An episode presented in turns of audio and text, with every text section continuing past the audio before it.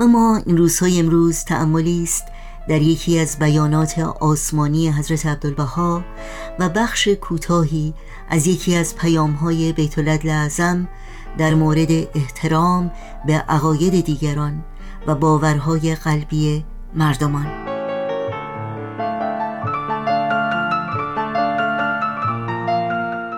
حضرت عبدالبها میفرمایند وجدان انسانی مقدس و محترم است و آزادگی آن باعث اتساع افکار و تعدیل اخلاق و تحسین اطوار و اکتشاف اسرار خلقت و ظهور حقایق مکنونه عالم امکان است.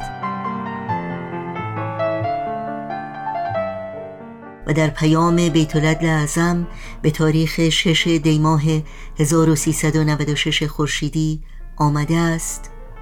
همه مردمان باید از حق آزادی وجدان و عقیده و ابراز آن برخوردار باشند و موظف به رعایت همان حقوق در قبال دیگران می باشند آن وقت است که می توانند با احترام متقابل با یکدیگر تعامل کنند.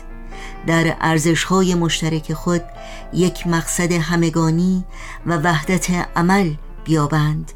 که به بنای جهان بهتری کمک کند. جامعه بهایی به سهم خود میکوشد که الگوهایی از چنین مدارا همکاری و دوستی را به طرق مختلف ترویج دهد. تصور کن اگه حتی تصور کردنش سخته.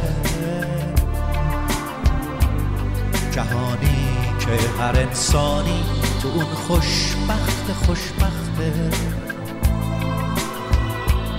جهانی که تو اون پول و نژاد و قدرت ارزش نیست. جواب هم صدایی ها پلیس ضد شورش نیست. نه بمب هسته ای داره نه بمب افکن نه پاره دیگه هیچ بچه ای پاشو روی مین جا نمی‌ذاره. همه آزاد آزادن همه بی درد بی دردن. تو روزنامه نمی‌خونی نهنگا خودکشی کردن.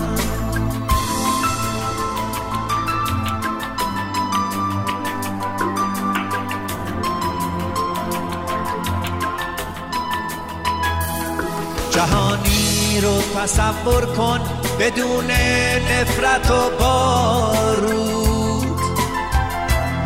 بدون ظلم خود کامه بدون وحشت و تابود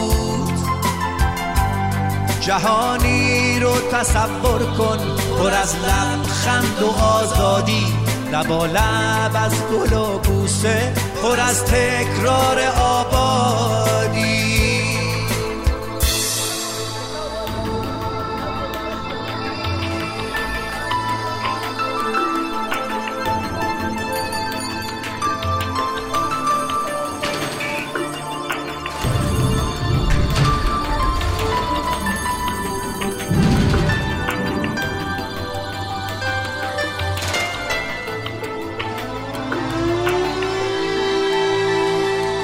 تصور کن اگه حتی تصور کردنش جرمه.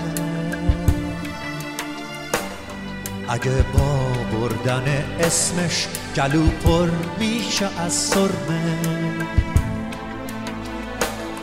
تصور کن جهانی رو که توش زندانی افسانه است. تمام جنگای دنیا. شدن مشمول آتش بس. کسی آقای عالم نیست برابر با همان مردم. دیگه سهم هر انسانه تن هر دونه گندم. بدون مرز و محدوده وطن یعنی همه دنیا. تصور کن تو می‌تونی بشی تعبیر این روی.